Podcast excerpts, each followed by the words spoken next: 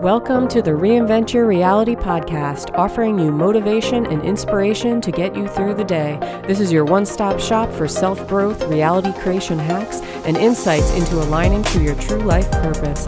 I'm your host, Jen Palko, and let's get into it.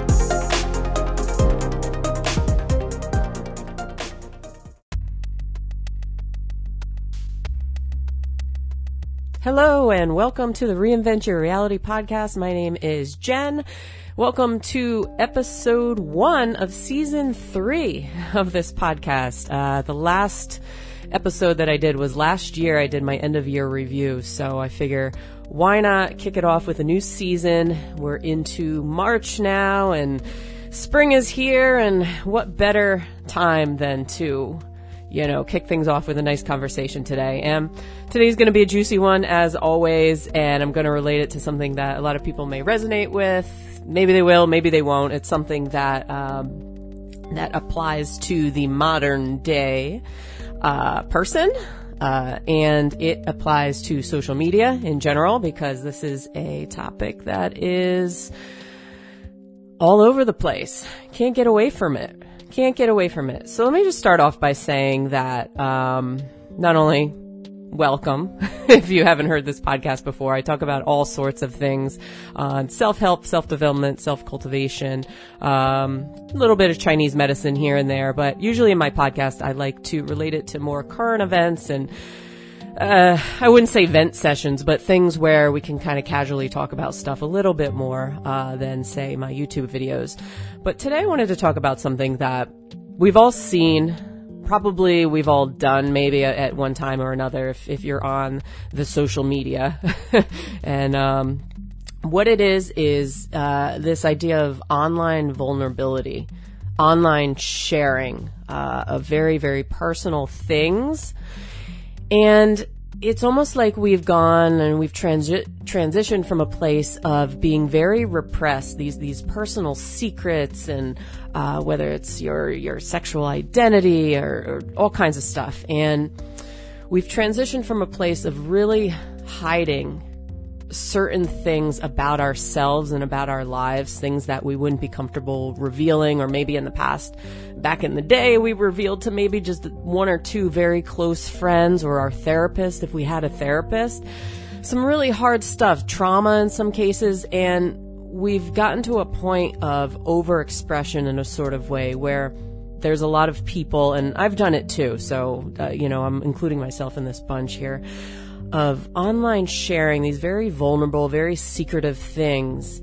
And, um, you know, I, what I want to talk about today is where is the line between it being therapeutic or it being uh, able to help other people kind of relate in the same way where they don't feel afraid to reveal the same things, uh, for example, coming out as, as gay or bisexual or something like that, um, versus it being perpetuating some sort of attention seeking behavior. Okay.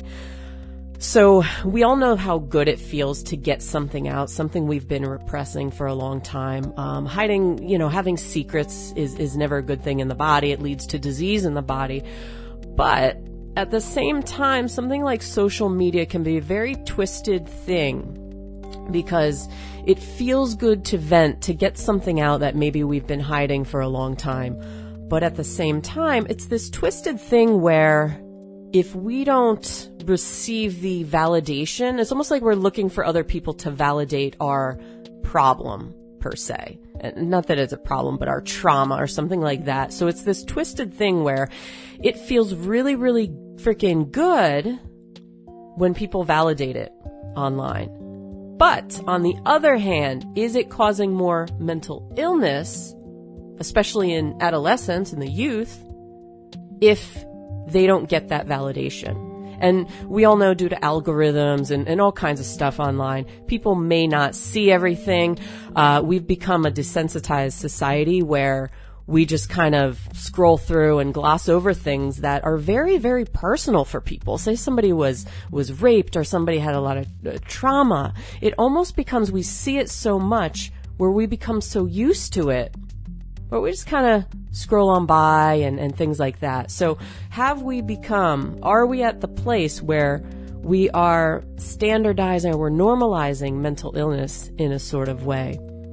And, and we know that some people may, uh, on the other hand, diagnose themselves as having something in a sort of way. So there's a lot of things with this, and I just wanted to bring up some statistics here just to give you an idea on why I feel this conversation is important to have. Um, because you may be listening to this and be like, "Well, I don't go on social media very much." Blah blah blah. Um, yeah, those posts are kind of annoying. It's just somebody looking for attention, things like that. This is why I want to bring it up, okay? This is from the CDC's Youth Risk Behavior Surveillance, Surveillance, Surveillance, Surveillance, you know I can't say that word. You know what I mean though. Surveillance data summary and trends report from 2009 to 2019. Uh, basically highlights trends about the mental health of U.S. high school students. Okay, and this is all of this, the conversation I'm having today doesn't just apply to high school adolescents. It's going to apply to people in their 20s, their 30s, their 40s, their 50s anybody online pretty much. Okay, statistics. And th- these are these are a little eye-opening, okay? More than 1 in 3 high school students experienced persistent feelings of sadness or hopelessness in 2019, a 40% increase since 2009. Just think about that. In 2019, approximately 1 in 6 youth reported making a suicide plan in the past year, a 44% increase since 2009. So if that was 2019 statistics, think about 2022 right now, post pandemic, because we all know that um, the instances of, of depression and anxiety actually increased or uh, as far as things that I've read and things that I've, I've heard about, you know, in the news, um, that, you know, a lot of people being in isolation, a lot of people being away from other people is, um, that the numbers actually are probably higher than that. And then taking into account something like where your only socialization is going online and looking at other people's perfect posts and, you know, fitness posts and all, all kinds of stuff. I, I, can just imagine what that number is now. And, you know, I'm, I'm, sure they'll probably come out with the information. But the groups more affected, uh, according to this study, these feelings were found to be more common among lesbian, gay, or bisexual students and female students. Okay. Big with the female population.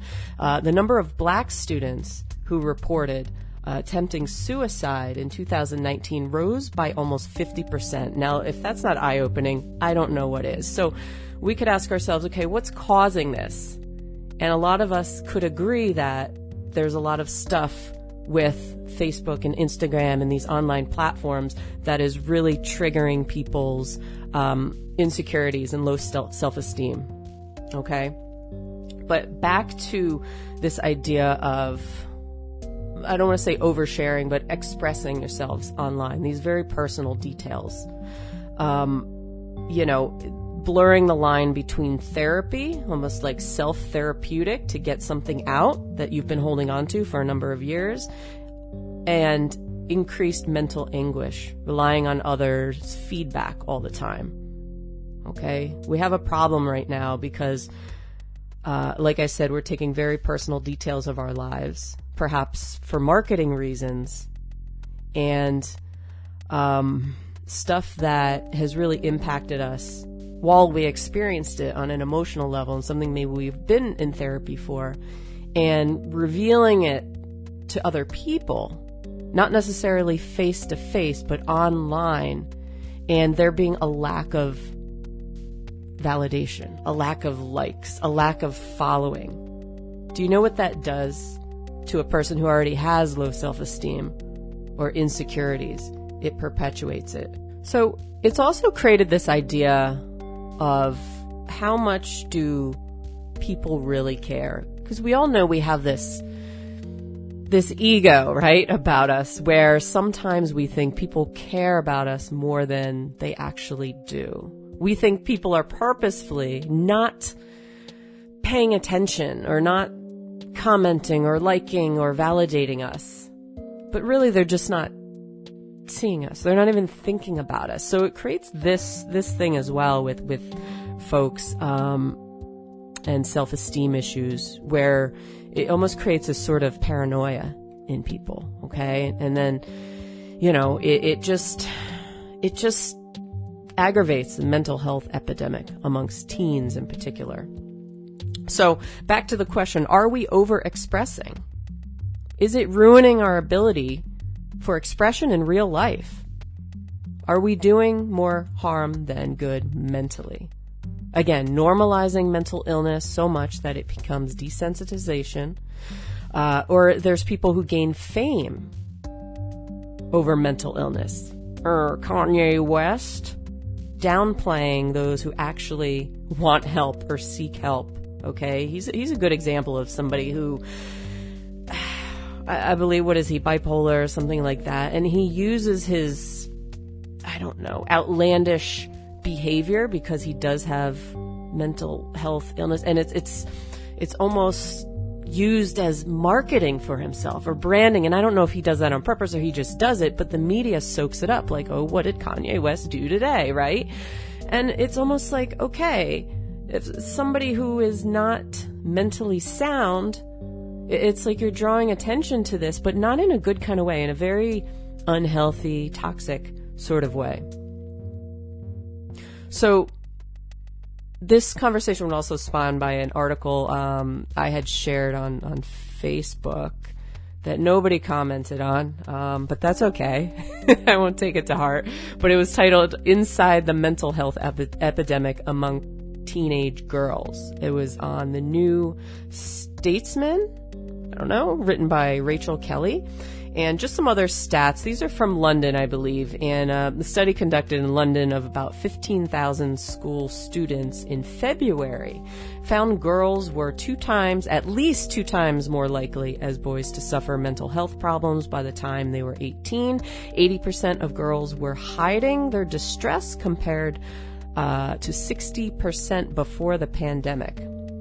And recent studies indicate that approximately one in five teens between 12 to 18 years old suffer from at least one diagnosable uh, mental health disorder. So just some more stats for you. I know the, the original ones were U.S. Uh, high school, and these are, you know, a little a little younger. Well, yeah, I guess they could. Yeah, a little bit, a little bit younger um, than that. So, just think I want to bring to your awareness.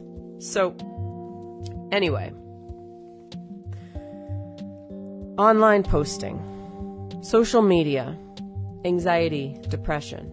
Again, where's this line of secrecy? Okay, we've all done it. I know how good it feels to not have secrets anymore. Um, you know, I was a very secretive person all my life, so for most of it, and uh, but is it harming us more than helping us? Okay, that's what I wanted to bring up today. So I'd be curious your thoughts on this. Um, you know, our ability to communicate with one another in person, I think, is a little skewed as well. You know, mix social media with uh, COVID and people being in isolation and people that basically their only connection to friends uh, was basically through online, right? Through Zoom, through things like that. So how much gets lost in the human process? Because human beings, essentially, we need, we need other human beings. We need human touch. And it's, I can remember the pandemic, I remember I didn't mind being in isolation. I've said that before because I'm not, I'm not the most like social I, person. I don't need to be around tons of people and I use the time to get my book published. I use the time to do my creative pursuits and videos and things like that. But I remember after a while, it, it was kind of getting old, and, and I remember just going to Wawa, the convenience store, and I remember how good it felt to just talk to the cashier in person. And it's not like we talked and had big, profound conversations about the meaning of life. And, you know, it was just a normal exchange that everyday people do. But I remember how good that felt because I was missing it. So right now we've come to a place, I mean, things are back open, so we can see other people again. But we still have this side of technology in the online world that, that kind of, it twists things around and it makes us as human beings feel like we're connecting with other people on a deeper level than we actually are. Okay. Like I said, this goes back to what I said about people, friends, caring more than uh, not caring as much as you think that they actually do. Okay. It's like our brain constantly makes assumptions about other people. It fills in the blanks. So until we can be in front of somebody and having actual a conversation and body language and pick up on each other's energy that gets all lost online. And we've seen that through political stuff and uh, arguments and just hatred towards one another. It's so easy behind the screen to not care. So that's why this becomes an issue with especially adolescents. Because their their body and their mind thinks they're getting something that they're not actually getting. Okay? It thinks it's getting the real thing. It's like drinking Diet Coke or Coke Zero versus Coke. Okay? You're, or or sugar-free stuff.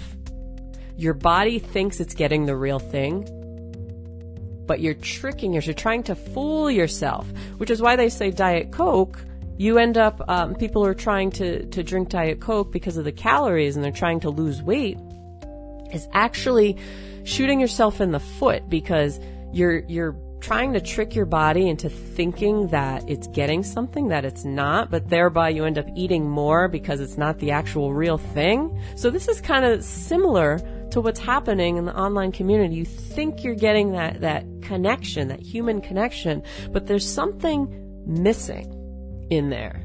There's something missing, and this is where it becomes the problem. Because our brain, our ego, we're going to try and fill in the blanks, and we're going to fill in the blanks based on how we feel internally and emotionally. So if we have a lot of self-esteem issues or insecurities to begin with, then it's just going to exacerbate that. Okay? Our brain is going to make assumptions about other people. Our brain is going to make assumptions about ourselves or what other people, it's, it's going to try and, and predict, okay, what people are thinking because we're not getting that energetic exchange. We're not getting that body language that we normally would. We can't see the other person. So I think that is the big difference here. So it's not the same as if you were in a room full of people, right? It's like giving a speech on Zoom where you can't see anybody. I mean, you can kind of see people, but not really. You can't really see everybody all at once. Well, no, that's not true. You can see everybody all at once. Sort of, in a different kind of way. But you don't pick up on the body language, the, the response right away, okay? And maybe you see like five people at once because Zoom, you can't see, you can't see all of them. They'd be really itty bitty small, you know? Um, but yeah, if you're presenting, you, you, there's something to be said about the energetic exchange, like, like getting people's reaction while you're there. And I feel like online you can't do that quite as much. But what do I know? I don't do, I don't do Zoom, Zoom, speeches, Zoom speeches, or Zoom speeches, and I don't do public speaking gigs because it scares the shit out of me. But um, anyway, let's see if we have anything else here. So there was a quote from uh, Yeah, a quote from, I believe it was that article. Uh, we seem to have gone from one extreme of internalizing and repressing difficult emotion to oversharing and catastrophizing, catastrophizing ordinary human unhappiness. Students often diagnose themselves. Where can I fit into a box, right? The person says themselves, where can I fit in? I don't fit in because I see other people who are fitting into mental illness, for example, this is a whole other twisted thing where we're like, I, I wish I would have something wrong with me so people would validate me, so people would acknowledge me. Okay, this is a real thing. I've felt it too before. I'm not gonna lie, but I guarantee that other people have felt this as well. Where it's like, we don't really want to have something wrong with me, but we do for that twisted gain that our ego is getting in, in some way. Okay? It's and then, you know, another mention in the article is un- something called unhealthy perfectionism, exacerbated by social media, uh, seeing perfect bodies, fitness sites, all kinds of stuff. So, again, it's something we can't avoid. So, anyway, just a, a short little, little convo on that. I'm curious to hear, you know, uh, shoot me a message or anything if you have any insights on this, or I don't know if you can comment on my podcast, but this will be up on YouTube as well, so you can comment on there. Um, so yeah, where, where is that line?